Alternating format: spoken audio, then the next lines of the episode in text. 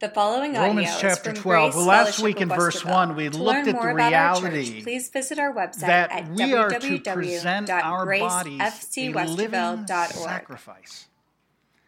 And I I asked you the question last week how often do any of us think about ourselves as a sacrifice? If we're truly honest with ourselves, we probably spend most of our times calculating and figuring out how to get ahead, how to take care of this need, how to handle this relationship, and all these things, which are important. But we do it on our own as if we're here by ourselves. And so last week we saw that we're to present our bodies a living sacrifice, holy and acceptable unto God, which is our spiritual worship. And this morning in verse 2, it continues Do not be conformed to this world, but be transformed by the renewal of your mind, that by testing you may discern what the will of God is, what is good and acceptable and perfect. Now, before I get into the main message, let's just deal with some very obvious things here. First of all, don't be conformed to the world. Is there anybody who doesn't understand that? Literally, it means don't let the world's ideals and what it offers become the driving force of your life. And how do we keep from doing that? By being transformed by the renewal of our mind, by being in the Word of God, by prayer, by allowing the Holy Spirit to train us and lead us into the way He wants us to go. He literally transforms our mind. That's why Paul said in Philippians 2 let this mind be in you, which was also in Christ Jesus. Christ was a living example for us. And you and I, if we exist to bring glory to God, our number one priority would to, should be how do I do that? And I do it by allowing my mind to be transformed. And then it says that by testing, you may discern what the will of God is. Now, listen, I know we hate the word testing, but I'm going to tell you something. For your life, you will always be linked to testing. I hate to break it to you, but it's by testing that we discern the will of God. And we'll see more of that in a few minutes. But in discerning the will of God, we find out what is good, what is acceptable, and yes, what is perfect. So let, let me ask you a question as I begin Is your life perfect? I didn't say, is it trouble free? I didn't say, is it easy breezy? Is it perfect? What do I mean? Well, you know, there have been many studies done over the years comparing the world's thinking and the Bible's teaching on, on six key subjects God, man, the Bible, money, sex, and success. The differences are striking, but yet, what the world thinks seems extremely reasonable if not considered critically and biblically. We hear the world's approach given out so often and so attractively and so persuasively that it's imperative that we think critically about what it's saying. Now, there have been many studies done, but what comes to the surface about the world's thinking are, are these. First, I matter most. Whatever satisfies me is what's important. I mean, humanly, that makes a lot of sense. Secondly, if I earn enough money, I'll be happy. I need money to provide security for myself and my family. Financial security will protect me from hardship. Third, anything is acceptable as it doesn't as long as it doesn't hurt anyone else. And boy, you hear that shouted all over our culture today. I can do anything I want as long as it doesn't hurt anyone else. Success is the path to fame, wealth, pleasure, and power. And then finally, look out for number one. Well, come on. Who else is going to take care of number one? It's the way the world thinks. But how about the Christian way? From the world's perspective, the Christian way doesn't look attractive. In fact, it doesn't seem right at all. The Christian way believes God is in control of all things and has a purpose for everything that happens. Man exists to glorify God. Man exists to glorify God. When God created Adam and Eve in the garden, when he was finished, he said, It is good. Everything was the way it should be until sin severed that relationship. But when you and I come to Christ and reestablish that relationship, the number one priority of our life is as it was originally intended by God, and that's to glorify God. So if you just sit back and evaluate your life on a day to day basis, what part of your life brings glory to God? Money cannot shield us against heartbreak, future sin, disease, or disaster. And some of you know that very clearly. Success in God's kingdom means humility and service to others. Now, because we are so much a part of this world and so little like Jesus Christ, even Christians find God's way unappealing at times, if not most of the time. Nevertheless, we are to press on in the way so that by our living example before men, we can show clearly what is good, acceptable, and perfect. Our lives are to radiate that glory, even in the midst of trials, because that's what the world is looking at. the world's not looking at your success, they're looking at how you handle difficulty and adversity. So I find it significant here that this is where Paul's statement about being transformed by the renewing of our minds rather than being conformed to the patterns of this world ends. They end with proving the way of God to be the best way and the will of God to be perfect. And this means that action is needed. God is not producing hothouse Christians or ivory tower Christians. He is forming people who will prove the value of God's way by consistent choices and deliberate obedience. So let's look at the reality that God has a plan for me. Because you may be sitting here, whether you're 16 or 66, and you're trying to discern what is God's will for my life. You may be a young person and you're thinking, where am I going to go in life? What school am I going to? What career? What, how do I bring glory to God? What, what am I supposed to do, God? And you may be an older person who has gone through life and you've just never really grabbed on to what God really wants. How do I know? I mean, can I really understand this? So, God has a will for me. Now, this last pers- par- uh, portion, excuse me, of Romans 12, 1 through 2 is not difficult to handle because it points to one very obvious truth. And so let me make sure this is clear to you right now. God has a good, pleasing, and perfect will for each of us. Otherwise, how would it be possible for us to test and approve what His will is? So, by very nature of that verse, he is establishing that yes, there is a good, acceptable, and perfect will.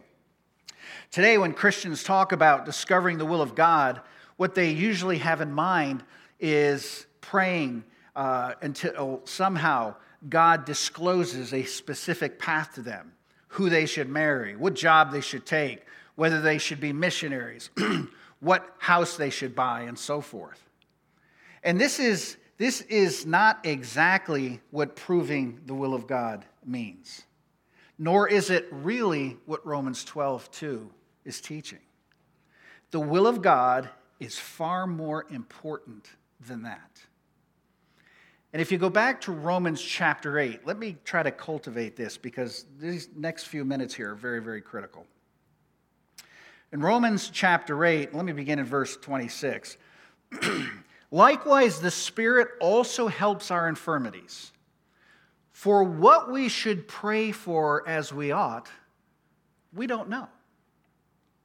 But the Spirit itself makes intercession for us with groanings which cannot be uttered. Now, listen, verse 27 And he who searches the hearts knows what is the mind of the Spirit, because the Spirit intercedes for the saints according to the will of God. So, here then is tremendous encouragement for all of us. We don't always know how to pray. The Apostle Paul prayed three times that his thorn in the flesh would be taken away, and it wasn't taken. God had a different plan here. So, how do we navigate through all of this? How do we understand? Well, by the inspiring, by uh, inspire, the inspiring theme that the Holy Spirit is making unutterable requests for us. And it, it, actually, what the Spirit is doing is He is taking our prayers and He is bringing them to the Father according to His will. Now, that is a tremendous encouragement. We may not still be able to put the requests of God in the right form, but we know that God knows the meaning of what His own Spirit has inspired. And the prayer request of your heart has been inspired by the Spirit. So we come to God with this understanding, knowing with great confidence that my prayers are reaching the Father the way they should. We tend to get all stressed and fearful that we're somehow missing God's perfect will for our lives. If the Spirit is interceding for us according to the will of God, we need just get into the Word of God and start digging and find it. Because isn't that the promise from God Himself? He gives us His Word, and then He gives us the Holy Spirit to guide us into all truth. So, the reality this morning is when you are surrendered to Christ, when you are living a living sacrifice, as Romans uh, chapter one, or 12, verse 1 says, if you are not being conformed to this world, if you're being transformed by the renewing of your mind, you will be able to discern the leading of the Spirit.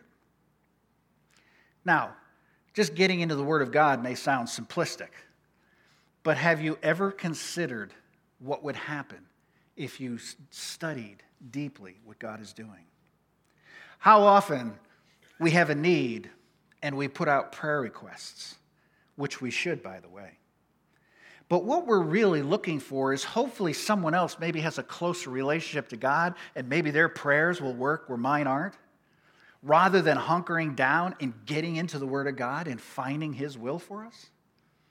We could know that God has a perfect will for us, that the Holy Spirit is praying for us in accordance with that will, and that this will of God is for us to be done because God has decreed it, because the Holy Spirit is praying specifically in that area. But you ask the question why am I not seeing it? Why am I not seeing it?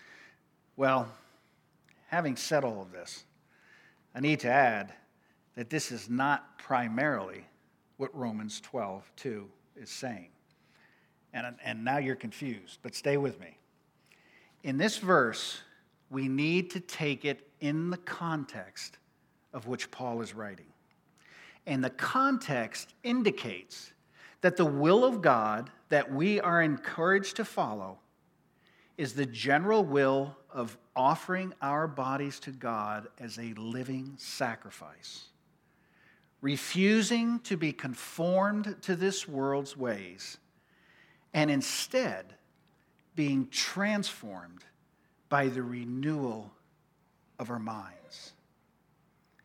That is the will of God concerning Romans 1, Romans 12, 1 and 2. Now, it is this that we are to pursue and therefore find to be good, pleasing, and perfect.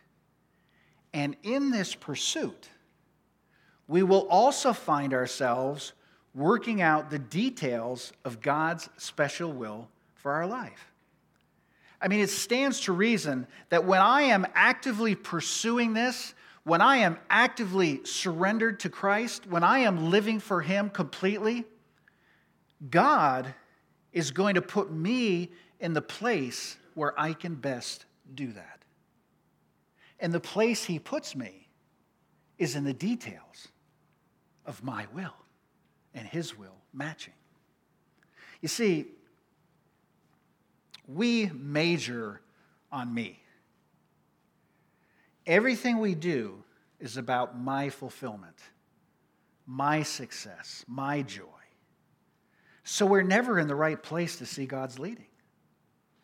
But when your life majors on Him, the Holy Spirit guides you to where we can best glorify Him. So, what are we saying here? You want to know how to find out God's perfect will for your life?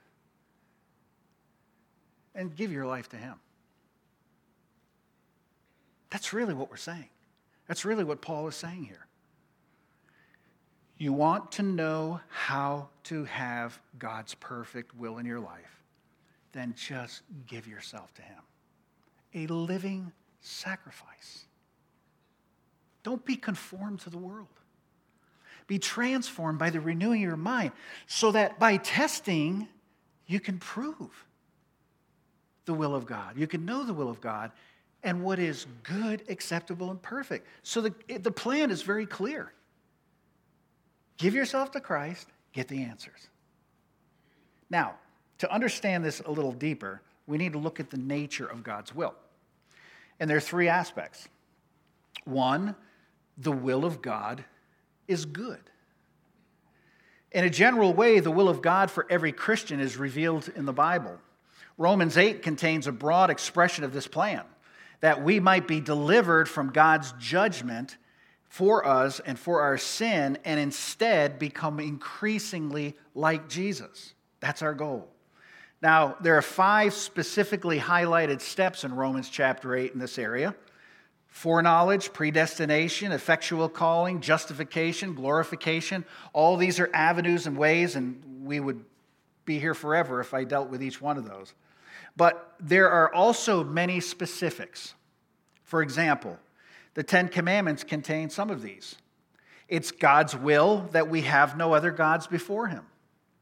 It's God's will that we do not worship even Him by the use of images that we do not misuse his name, that we remember the Sabbath and keep it holy, that we honor our parents, that we do not murder or commit adultery or steal or give false testimony or covet. Acts, or uh, Exodus chapter 20. Those are very specific things of the will of God. But even the Lord Jesus Christ amplified on these when he came. It is God's will that we be holy, 1 Thessalonians 4 3. It is God's will that we should pray, 1 Thessalonians 5:17. Above all, Jesus taught that we are to love each other, John 15:12. These things often slip by us as we find it easier just to think like the world.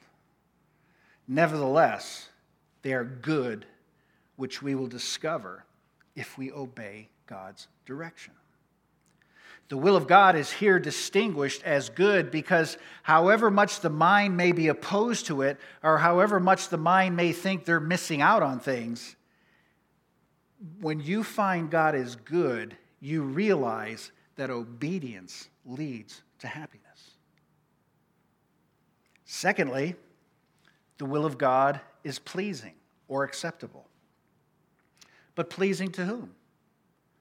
Well, certainly not to God. That's obvious. We do not have to prove that God is pleasing by his own will, or could we? What Paul encourages here to prove is that God's will is pleasing. He obviously means pleasing to us. That is, if we determine to walk in God's way, refusing to be conformed to this world, but being transformed by the renewing of our minds, we will not have to fear that when we come to the end of our lives, we're going to look back and be disappointed. We will look back and rejoice because we have walked in His Word and we have lived pleasing lives. Now, I hasten to say here that we're not talking about trouble free lives. Remember, there's, there's testing involved here. Number three, the will of God is perfect. It's perfect. Now, there are a number of words in the Greek language that are translated by our English word perfect. One is okribos, which it's the word that we come we get our word uh, accurate, meaning correct. Another is katarizo, which means well fitted or specific. In other words, it's like the perfect solution to a puzzle. But the word in Romans 12, 2 is different. It's teleos, which has the thought of something that has attained its full destiny. It is fully complete. And you see, the beauty of what Paul is saying here is that when you and I live those lives of surrender, we find completeness. We find destiny. We find lives that we know are right in the center of God's will. And it is perfect. There's not a person in this room who knows Christ that does not have the ability to live a perfect life. Now, we would look at each other and say, We're not perfect. And certainly we're not. But you understand, and this is why we always talk about the spirit filled life or the exchange life when he must increase and I must decrease. And you know it's, it's an ongoing theme with me. But when we literally live as sacrifices, it's Him living through us. And is there anything else uh, that can be more perfect? Is there anything else, a greater testimony in this world than when people look at you and see Christ? But we can't even comprehend this when we're living in our own way, when we're trying to get through life our own way. Troubles come, and our initial reaction is the trouble. We view it, we look at it, we think about it. And what we think about is what's going to happen? What's bad? How's this going to go? What am I going to do? Oh, oh yeah, God, will you help me? Our minds aren't there. Where a child of God who is living a self sacrifice committed life, when the trouble comes, it's, well, Lord, I know you got this. This is going to be interesting. And they trust him and walk through it. This is what Paul, you see it in his life all the time, having been shipwrecked, having been whipped, having been imprisoned. Yet he says, For me to live as Christ, to die as gain. He walked through every day of his life in glorious victory. His life was perfect because he was living in the will of Jesus Christ. Now, this brings us to that one tough area. The third obvious point of this verse is that we need to prove by our experience that the will of God is indeed what Paul tells us it is good, pleasing, and perfect. So we need to test it and see. We need to check it out. It's by testing it that we will begin to find out what it actually is. And this is the exact opposite of our normal way of thinking. Usually, we want God to tell us what His will is for us. And after that, we will be able to decide whether it's good, pleasing, or perfect, and whether we're going to bother with it. Sometimes God calls us to difficult situations because He has a far greater plan. If we know that ahead of time, we're going the other way. But you know what happens to us? We're afraid that God won't want what we want. So we hold back. But if God is right and we obey Romans 12, 1 and 2, we will inevitably find out that His way is good, acceptable, and perfect. And why? Because your desires become His desires. It's that old Psalm 37 4. Delight yourself also in the Lord, He'll give you the desires of His heart. You know what that's really saying? Give yourself to God. Give yourself a living sacrifice to God. That's what delighting in the Lord means. That's what the psalmist is saying here. Give yourself to the Lord, and He will give you the desires of your heart. Literally means He will change your desires to be His desires. And every day of your life, you can get up in the morning and know that your desires and God's desires are exactly the same. Can you think of a better way to live? But you have to believe it by faith. You have to give yourself over and obey what he says. Romans 12, 2 tells us that we have to start living in God's way, and that it is the only as we do that that we will begin to know it in its complete fullness, its complete holiness, and its complete victory. Robert Candlish says, quote, the will of God can the will of God can be known only by trial. No one who is a partaker of the finite nature and who occupies the position of a subject or servant under the authority of God can understand what the will of God is otherwise than through the actual experience. You cannot explain to him beforehand that the will of God is what the will of God is and what are its attributes or characteristics. He must learn this for himself, and he must learn it experimentally. He must prove in his own person and in his own personal history what is that good and acceptable and perfect will. Do you see why testing? Testing becomes your confidence. You can read the scriptures and you can read these verses and you can accept them by faith, but you never fully believe them until they're tested. And so when the Lord Jesus Christ allows testing in your life, you can rejoice knowing full well that He is testing you to prove to you what is good and acceptable and perfect. And imagine knowing beyond the shadow of a doubt that His will is good, acceptable, and perfect, and you're walking in it. That's the purpose of testing. Everything on this earth that's created by man has to be tested and proved. Whether you're making an airplane, whether you're making tools, whatever it is, everything has to be tested to make sure it's good. And it's the same thing with you and I. We take the Word of God, but we have to be tested to prove its reality. God understands our humanness. He understands our inability to comprehend some things. So, in the flesh, He allows testing so we can get it through these thick heads. When you experience walking through deep waters and you see what God did, what does that do for your confidence and faith? Exactly what it's designed to do. And so, testing is very critical. Let me take you to a very vivid example of this to help you understand this more, more clearly Adam and Eve.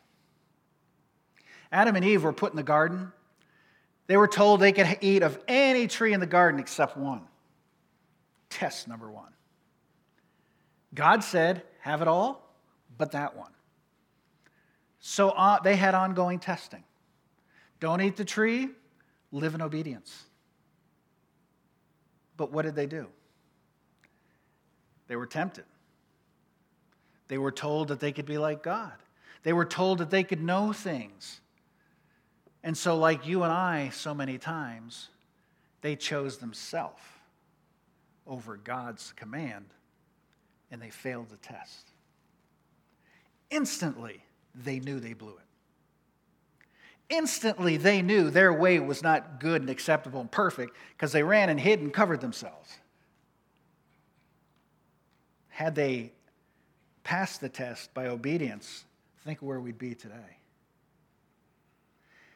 Now, should there be any doubt what is good and acceptable and perfect? Of course not. But we must be tested in order to have the reality be deep down so that it can replace our foolish propensity to do what we feel is best. Let me give you another example Jesus Christ, who in his incarnate state took it upon himself to prove that God's will was indeed good, pleasing, and perfect, even though it involved the pain of the cross, which in it itself did not seem at all good, acceptable, or perfect. In the garden, Jesus prayed that the cross might be taken from him. Yet, not as I will, but as you will, he said. The author of Hebrews says in Hebrews 5 7 through 8, in the days of his flesh, Jesus offered up prayers and supplications with, blood, with loud cries and tears to him who was able to save him from death. And he was heard because of his reverence. Although he was a son, he learned obedience through what he suffered. Now, this is God. God learned obedience through what he suffered? Well, the human Jesus did, just like you and I. In the book of Philippians, Paul speaks of Jesus humbling himself and becoming obedient to death, even death on a cross. Philippians 2 8. It must have been such a struggle for Jesus to do the will of God. It was not easy, it was not pleasing. It was self denial, self sacrifice, self crucifixion throughout. But he did it for you and I. And he proved what is good, pleasing, and perfect. Sometimes you and I can never prove these realities without the storms. Sometimes you and I will never be close to God without the storms. Sometimes we can never fully grasp the reality of faith without the storms. What about you and me? We who confess Jesus Christ to be our Lord and Savior. We are on trial now. Do our lives show that we have put God first? Are we proving that His ways are good and acceptable and perfect? Or are we still living in disobedient? Still living like Adam and Eve, hiding from the truth? You know, it's interesting one of many people's favorite verses, Psalm 46 1. God is our refuge and strength, a very present help in trouble. You know, it's interesting. The Hebrew word for present, you know what it means? Well proved. So, God is our refuge and strength, a very well proved help in trouble. Well, how is it proved? By being in it. So, Romans 12, 2 says that by testing you may discern or prove what is the will of God. The glorious reality that you and I have is it doesn't matter what this life throws at us. It doesn't matter the difficultness that comes. It doesn't matter the bad doctor report or the financial situation or the busted relationship. The only thing that matters is that He's increasing and I'm decreasing. The only thing that matters is I present myself a living sacrifice, holy and acceptable to Him, which is my spiritual worship. That's how I worship God, by giving Him me. I'm not conformed to this world. I want to be transformed by the renewing of my mind. I want God's word. I want, as the psalmist said, that like a deer pants after the brook, so my heart pants after you. I want God to come before everything. And when you give him that, you're right in the center of his will. And he will put you in the place where you can best glorify him. And the details of that place become your individual personal will. There is no way that any of us can't know the will of God unless we choose to live in the world. Unless we choose to do it our way. He must increase, I must decrease. The reality is, He's offering it to you as a sincere offer of grace. Now, what will you do with it? As we prepare for communion, and as the men come, I want you to spend some time and be honest with God. If you're dealing with some tough things and you're not finding answers, be honest with yourself. Does he own you? Have you given him yourself? Let's deal with that now as we spend a few time in meditation and preparing for the Lord's table.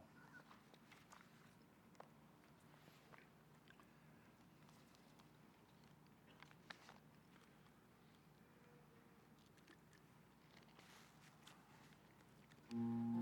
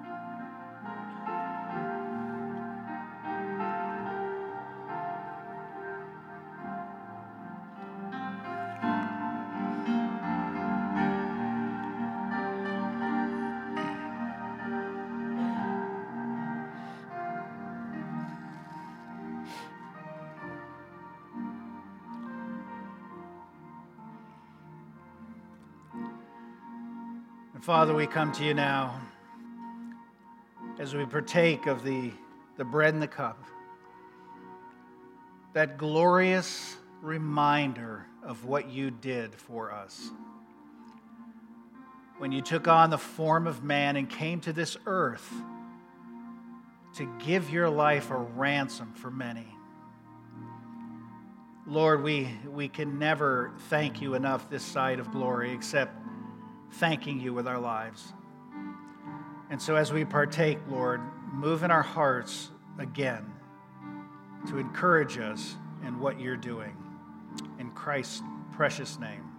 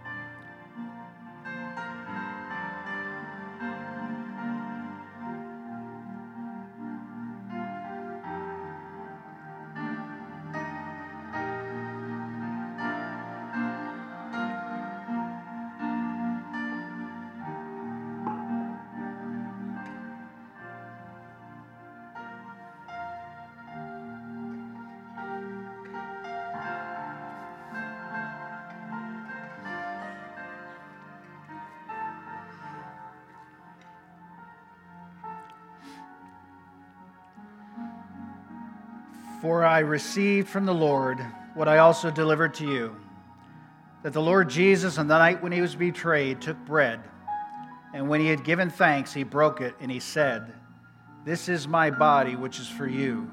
Do this in remembrance of me.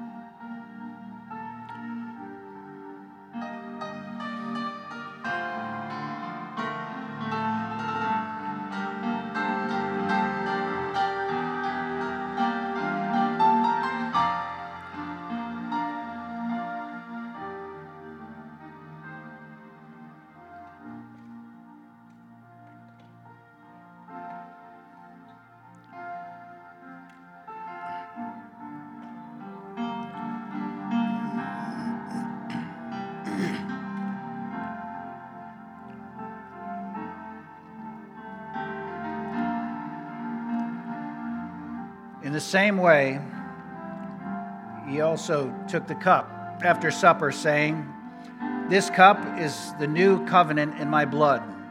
Do this as often as you drink it in remembrance of me. For as often as you eat this bread and drink this cup, you do proclaim the Lord's death until he comes.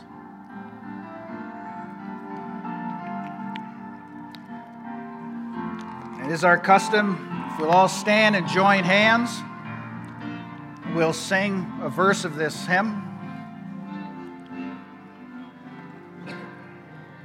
Don't drop my hand. Drop my hand.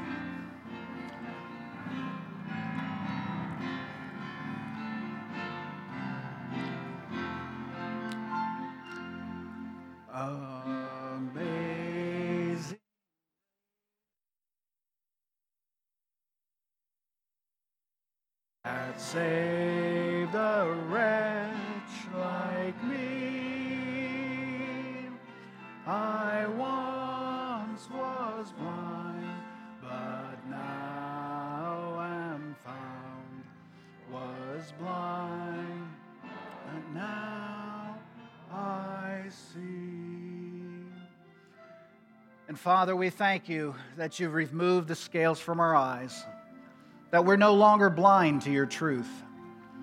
Help us, Lord, to be more surrendered to that truth, that we might be able to prove what is that good and pleasing, acceptable, perfect will of God. And all God's people said, Amen. God bless.